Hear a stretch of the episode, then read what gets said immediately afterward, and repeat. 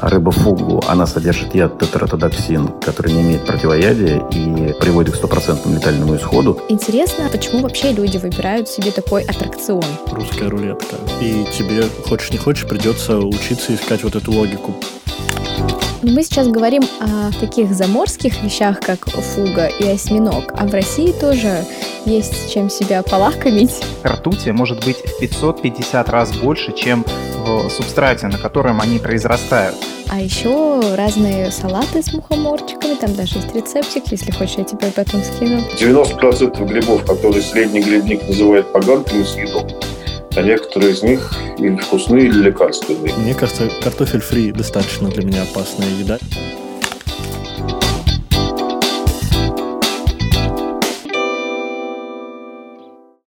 Перед началом выпуска этого подкаста я хочу попросить вас быть осторожными, друзья. Мы ни в коем случае не призываем вас пробовать опасную еду и просим внимательно относиться ко всему, что попадает в ваш желудок.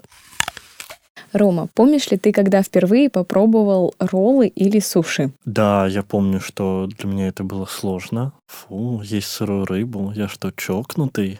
И мы ходили в всякие восточные заведения, да, там японские, и я всегда брал себе какой-нибудь вок или что-то еще. Но потом я узнал, что в России рыба не сырая, а как минимум малосольная. И как-то у меня отлегло. И вот теперь я не могу остановиться уже лет восемь, а то и больше. Я тоже помню, что я еще училась в школе, когда началась как раз эта мода на роллы. Помню, что девочки, мои одноклассницы, уже тогда решили, что вот надо приготовить на 23 февраля нашим мальчишкам роллы. И когда все сели пробовать, все парни были в ужасе, не, не понравилось никому и не понравилось мне. Я помню, что я решила, как это вообще можно есть, как можно есть сырую рыбу.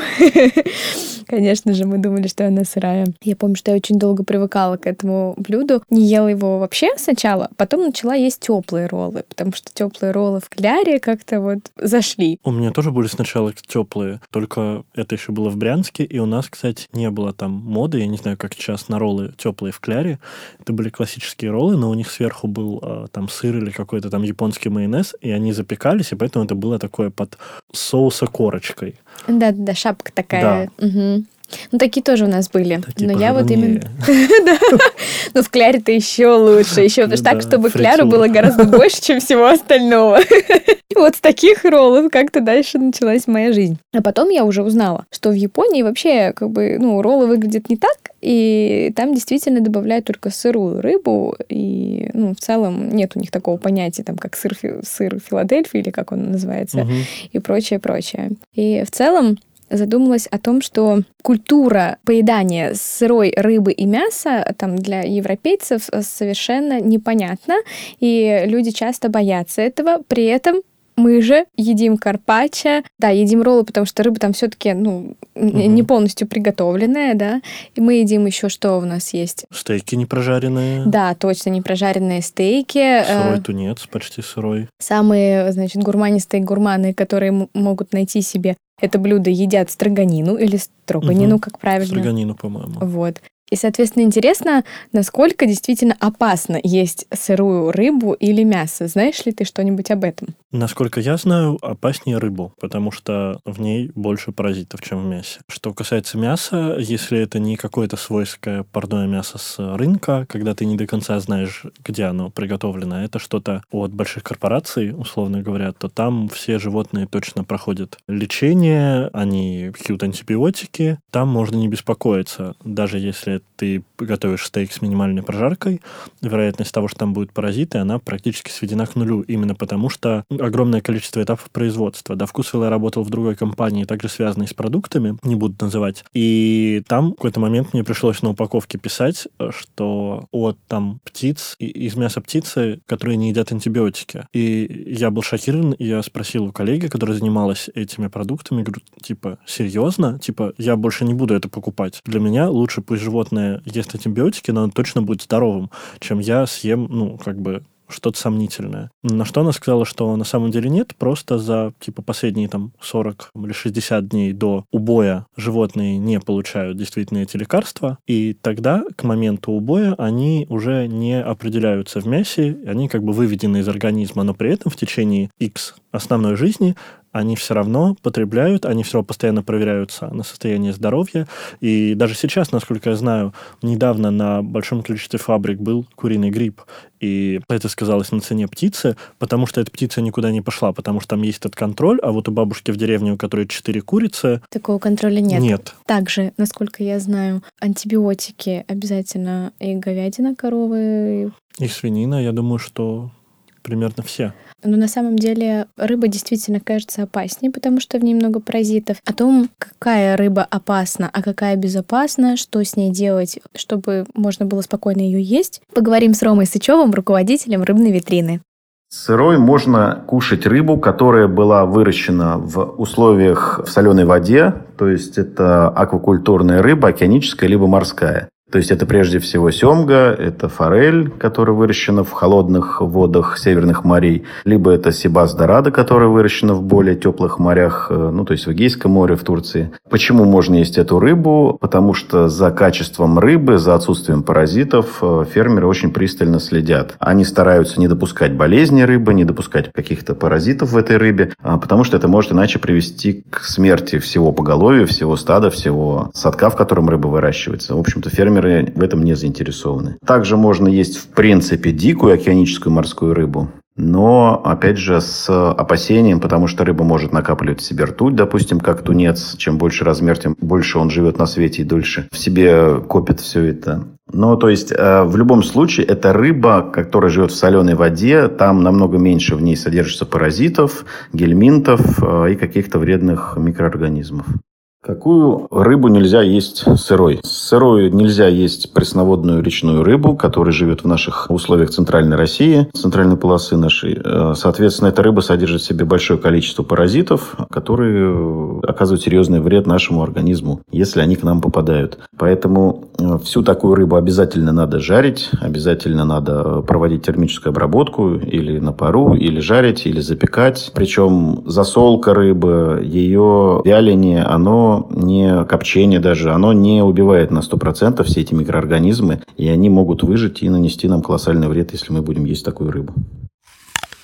Если рыба не имеет документов, подтверждающих ее безопасность, то есть декларация соответствия, ветеринарное свидетельство, такую рыбу мы не заводим однозначно к нам на полки. Также мы не заводим рыбу и морепродукты, происхождение которых нельзя проследить досконально и нельзя понять, какими кормами, какими антибиотиками рыба обрабатывалась в процессе своего роста для того, чтобы она потом попала на полки магазинов. Например, пангасиус или тилапия – это рыба, которая выращивается в ужасных условиях в Юго-Восточной Азии, в Китае, Вьетнаме. Невозможно отследить, э, какими кормами кормят эту рыбу, чем ее пичкают, поэтому такую рыбу мы не заводим на наши полки, и вы ее никогда у нас не найдете. Еще я спросила у Рома про знаменитые ядовитые рыбы фугу и рыбу камень. Почему у нас нет такого во вкусвиле и можно ли это, в принципе, продавать в России? Официального запрета на ввоз рыбы фугу или рыбы камня в Российскую Федерацию нет.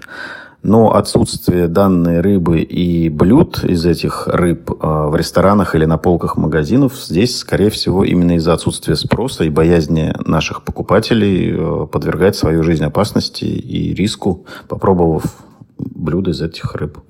Рыба-камень считается самой ядовитой рыбой, которая у нас есть на планете. А рыба фугу, она содержит яд тетратодоксин, который не имеет противоядия и приводит к стопроцентному летальному исходу, если концентрация этого яда в организме превышает определенные величины. То поэтому спрос на эту рыбу, он достаточно минимален.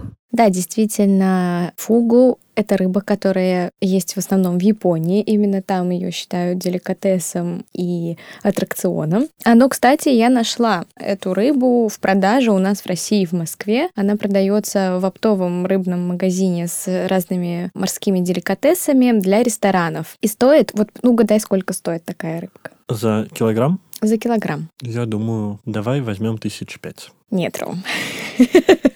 Точно больше, больше. Больше? Тогда давай попробуем э, столько же, сколько стоит японское мясо вагю. 25. Чуть меньше. А, я нашла от 12 до 14 тысяч, но вообще я только две точки нашла. У них э, прописано, что вся эта рыба безопасна, что ее вообще выращивают там искусственным как-то там путем. То есть та рыба, которая у них продается, она не из моря не из океана, там, привезенная. Что было очень интересно. Я написала им запрос, хотела пообщаться, но они мне так и не ответили. Я не буду называть имя фирмы, потому что я вообще ну, не уверена в том, насколько их продукция... Да, вообще фуга ли это. Но интересно мне стало, почему вообще люди выбирают себе такой аттракцион, поесть смертельно опасной рыбы. Получается, что ты отдаешь себя в руки повару, и не только повару, все начинается еще на этапе очистки этой рыбы. Ты должен быть полностью уверен, что она приготовлена правильно, и тогда безопасно Да, для тебя. насколько помню, там есть какая-то железа, которую нужно убрать или, наоборот, не затронуть при процессе готовки для того, чтобы этот яд не выделился в мясо. Ты знаешь, у меня э, ощущение, во-первых, что это японская культура с э, их самураями, самобичеванием, самодетством, не знаю, какое слово грамотнее тут корректнее употребить. В общем, а что, если это был вариант, как у нас русская рулетка? А ну, Опасно слушай, для жизни и очень увлекательно. но в русской рулетке ты надеешься только на судьбу судьбинушку, как говорил Ну, здесь Лермонтов. тоже. А, ну или не Тоже говорил. не зависит от тебя. А Здесь это не зависит от тебя, но это зависит от другого человека. Вот я, честно говоря, не знаю, кому стоит больше верить, судьбе или человеку. Ой, да. Тут, тут вопрос открытый, но я бы тоже, то, что эта рыба фугу выращена в чистом водоеме, меня бы не убедило. Меня бы тоже. Я бы боялся другого все-таки.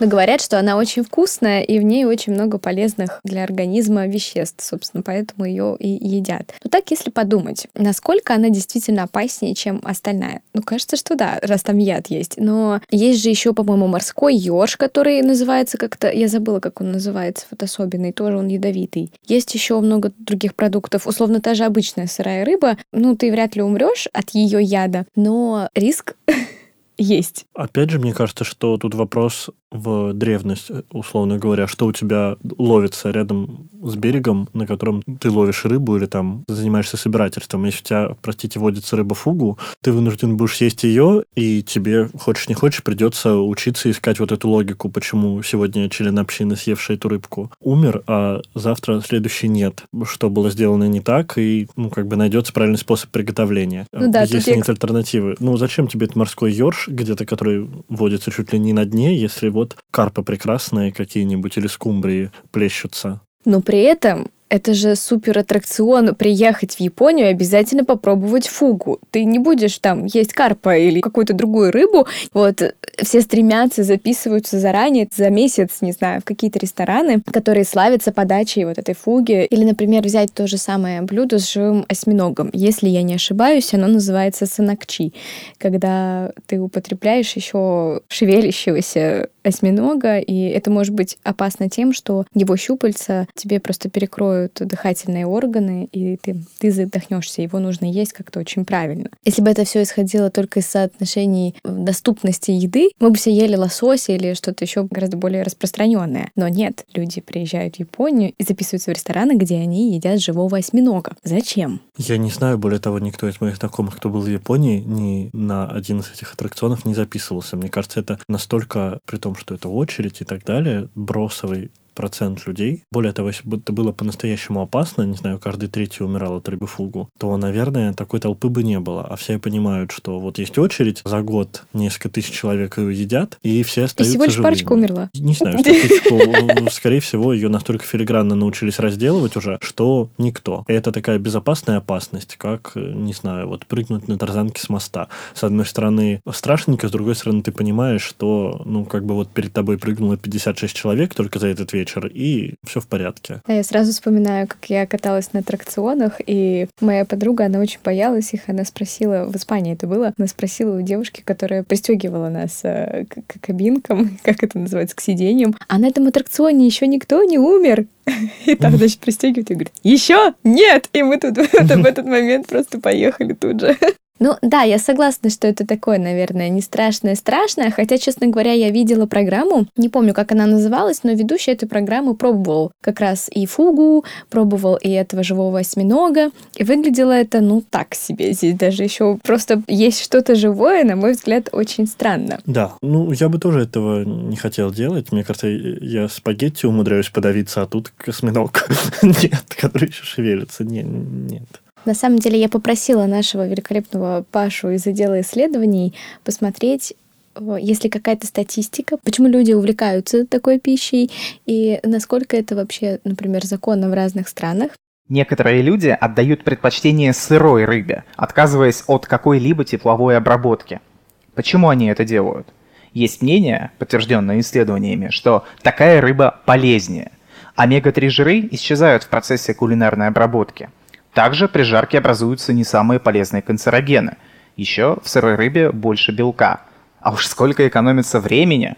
Что до фугу, в наше время ее можно считать даже безопасной рыбой. Большая ее часть в Японии сегодня выращивают в искусственных условиях, и в итоге рыба, оказывающаяся в руках повара, яда не содержит. А дикую фугу, все же опасную при неблагоприятном стечении обстоятельств, можно попробовать в специальных ресторанах, повара в которых имеют разрешение работать с этой рыбой. Для этого они проходят обучение сроком в несколько лет, а затем сдают экзамены.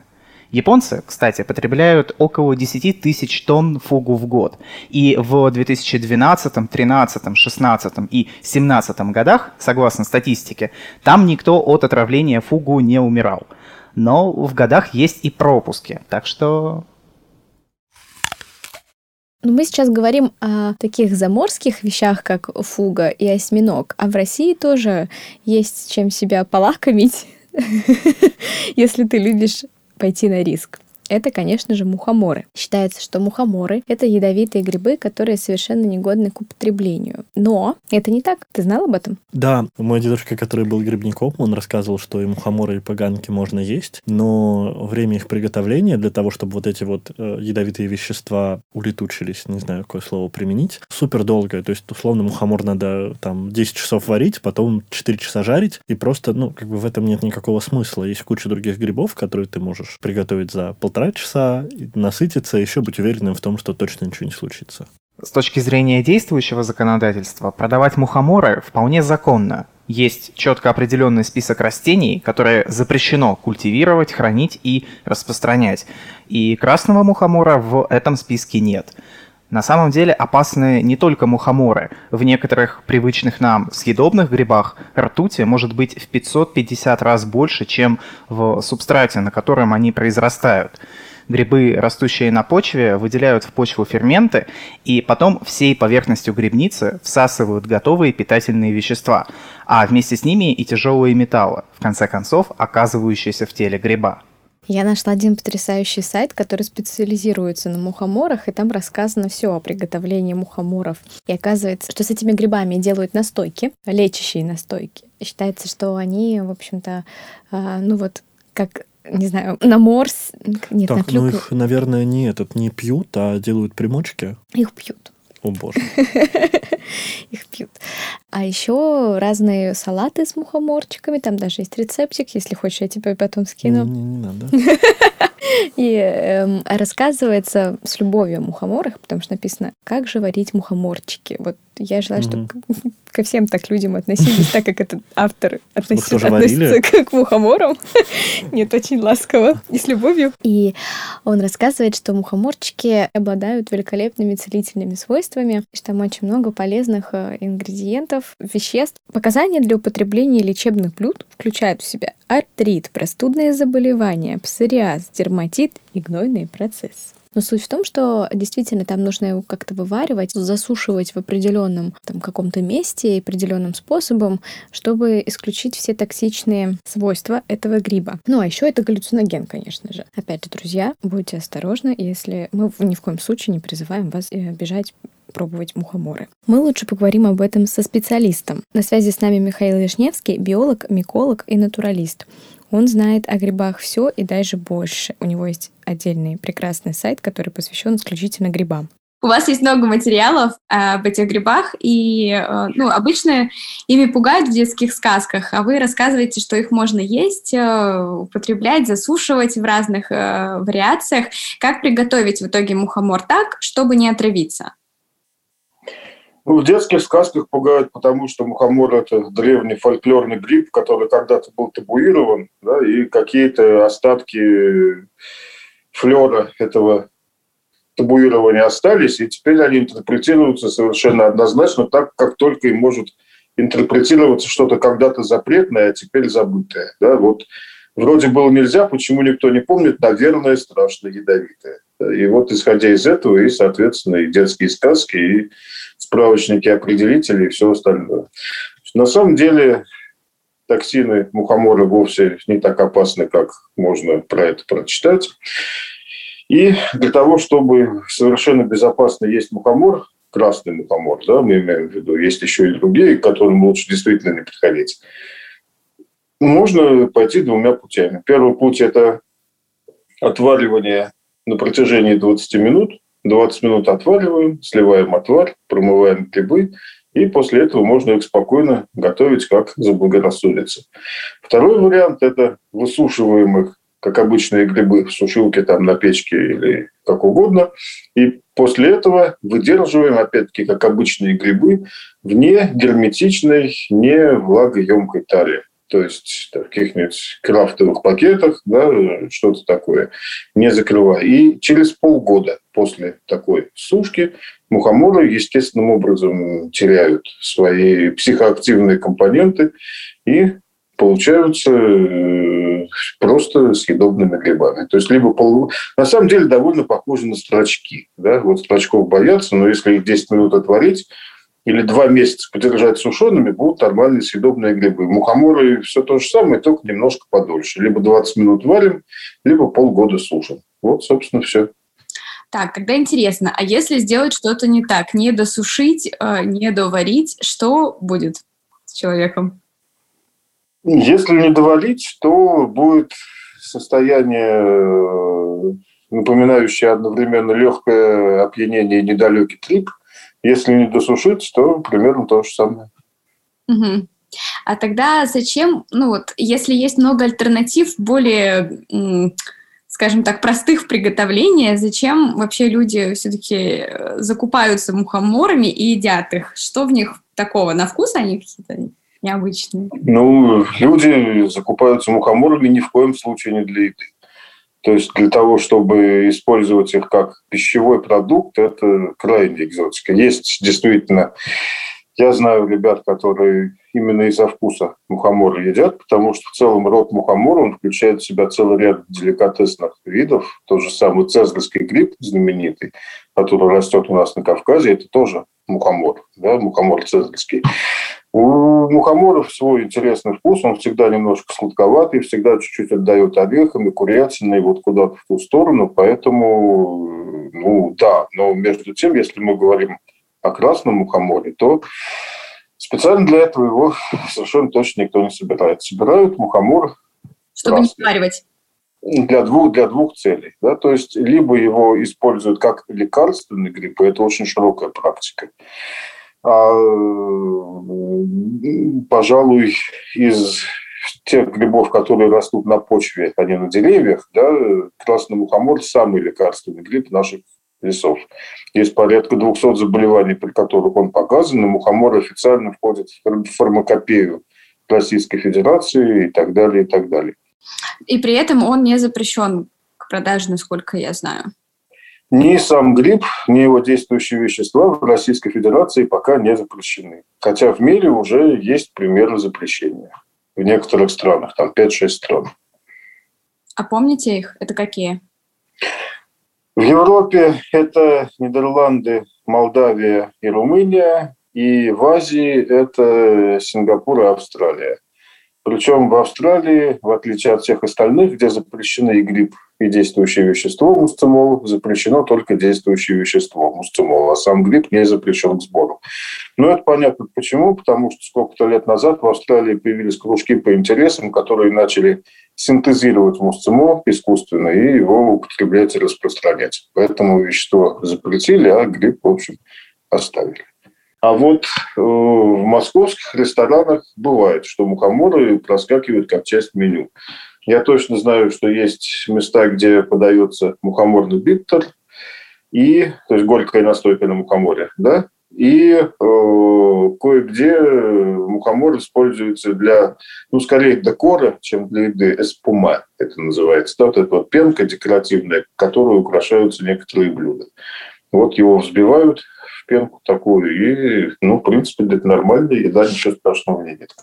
А прямо чтобы блюдо подавали, Нет, такого нет. У меня сейчас есть целый ряд предложений. Мне предлагают открыть грибной ресторан или кафе. И если это произойдет, в этом году я точно не буду заниматься этим. Сейчас не до этого. А в следующем посмотрю. Читала, что мухоморы в целом нейтрализуют алкоголь. Как это соотносится с алкогольной настойкой?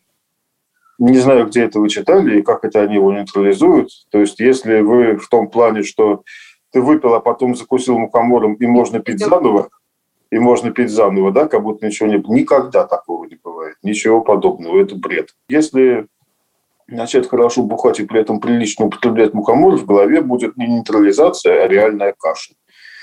Каждый из, каждый из действующих веществ, да, с одной стороны этанол, с другой стороны мусцимол, начнут сражаться друг с другом за твои мозги, и ничего хорошего из этого не выйдет. А как делаются настойки из мухомора и зачем они вообще делаются? У них какой-то особенный вкус или какой-то особенный эффект?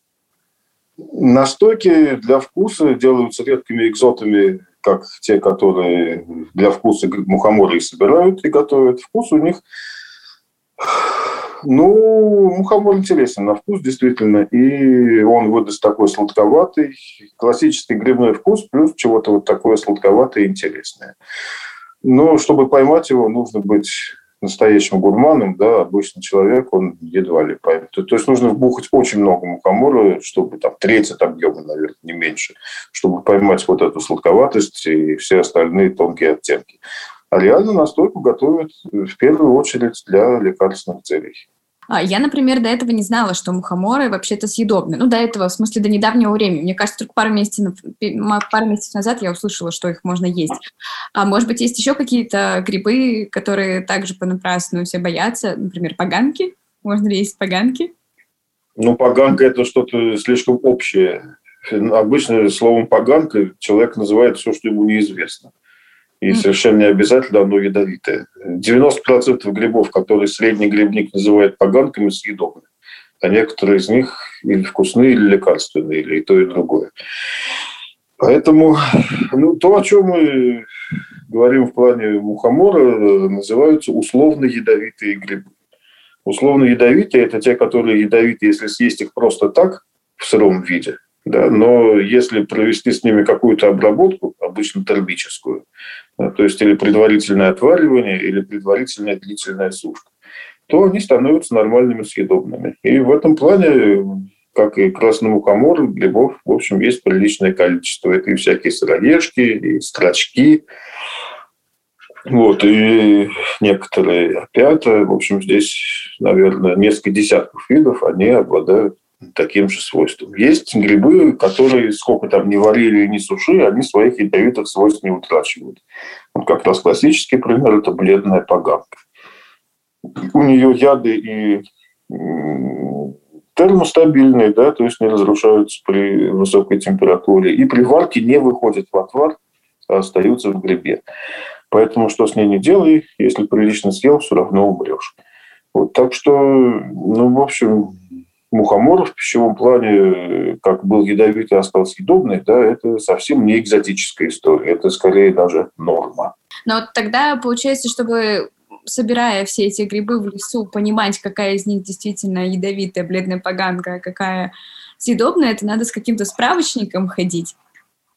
Справочник далеко не всегда поможет, и именно поэтому как раз для грибов до сих пор не создан ни один эффективный электронный определитель когда ты фотографируешь объект, а потом тебе выдается название. Это давно уже сделано для птиц, для рыб, для ракушек, для насекомых, для многих растений, да, уж для цветков точно.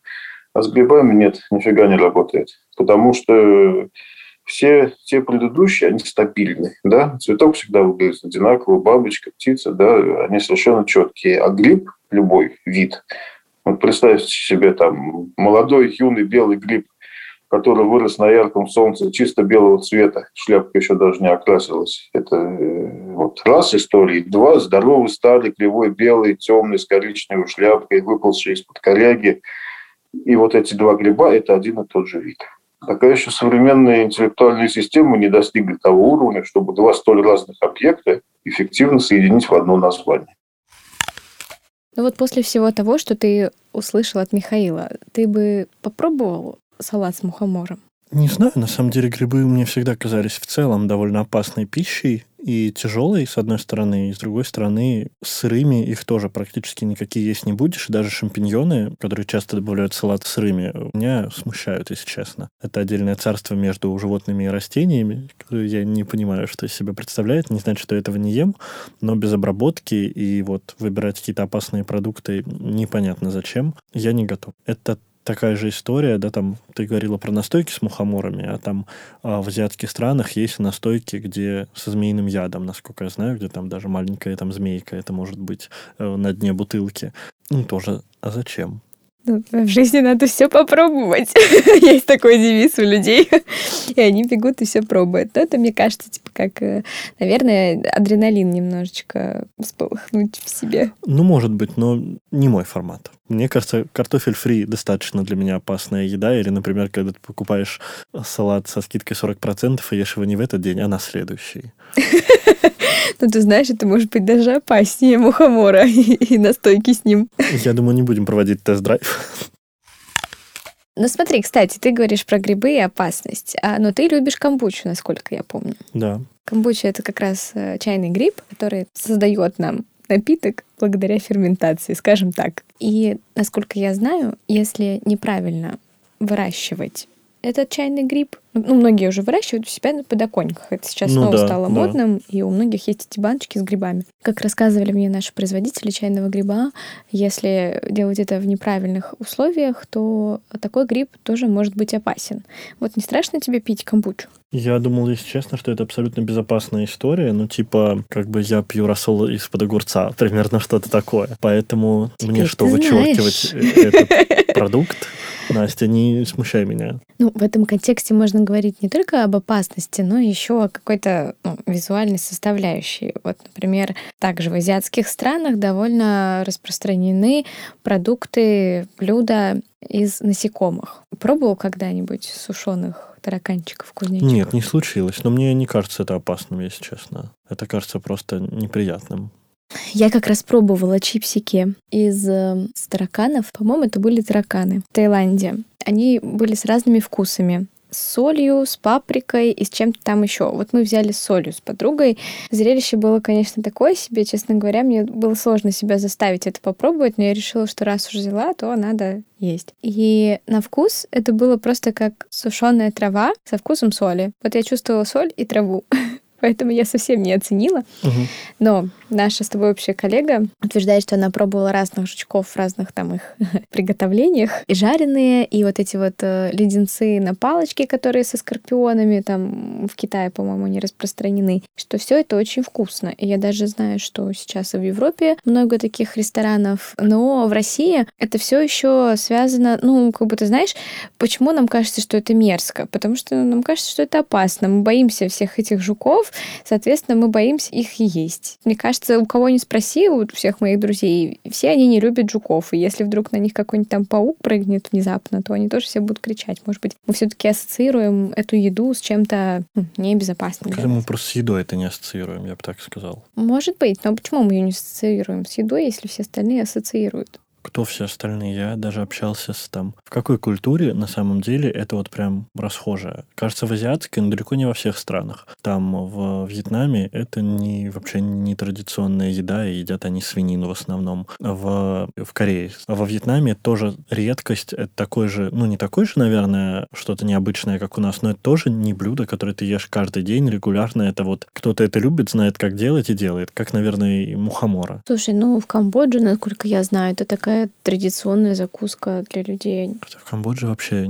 проблемы с едой до сих пор некоторые есть. И в этом основные причины. Ты думаешь, что если бы у них перестали быть проблемы, то они перестали бы есть насекомых? Я не думаю. Наоборот, сейчас все говорят, как это полезно и какие там, какое количество белков э, в насекомых есть которое важно и нужно для организма. Да, но тут еще идет история и с простотой выращивания, и с доступностью, и со всем остальным. Да, сейчас есть всякие эти пастой из насекомых, да, там, типа сухой муки, из которой можно там что-то делать, добавлять ее, то было больше белка в, не знаю, каше или смузи. Но одно не исключает того, что люди продолжают есть там мясные, рыбные продукты и так далее. Да, наверное, это, возможно, продукт будущего, возможно, это такой тренд, который зарождается, но, но не факт. Мы можем вспомнить наши истории с одноразовыми пакетиками. Для всего мира это был уже тренд не брать каждый раз пакетик, а в России после Советского Союза, когда у тебя не было ничего, для тебя каждый лишний пакетик был символом благополучия. Думаю, если в Камбодже ты сможешь спокойно брать стейки вместо кузнечиков, все начнут это делать, э, демонстрируя э, возможности потребления.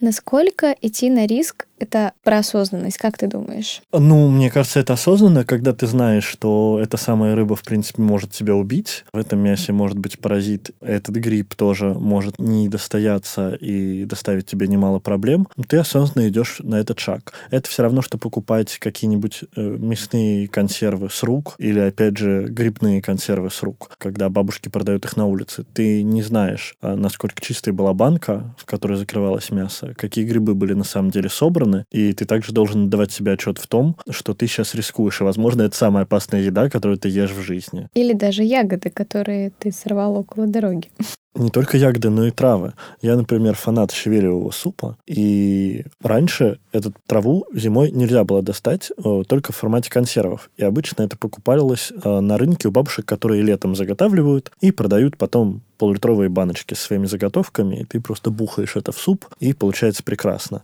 И однажды у такой бабушки я купил банку щавля, и этот щавель был не щавелем, не щавелем. Это была просто какая-то рандомная трава на вкус, засоленная. Я всего лишь испортил суп, но там бы мог быть какой-нибудь зверобой, который, например, не сочетается с большим количеством лекарств, и если ты их принимаешь и об этом не знаешь, то исход может быть самый разный. Согласна. Щавель это вкусно, но это уже не об этом.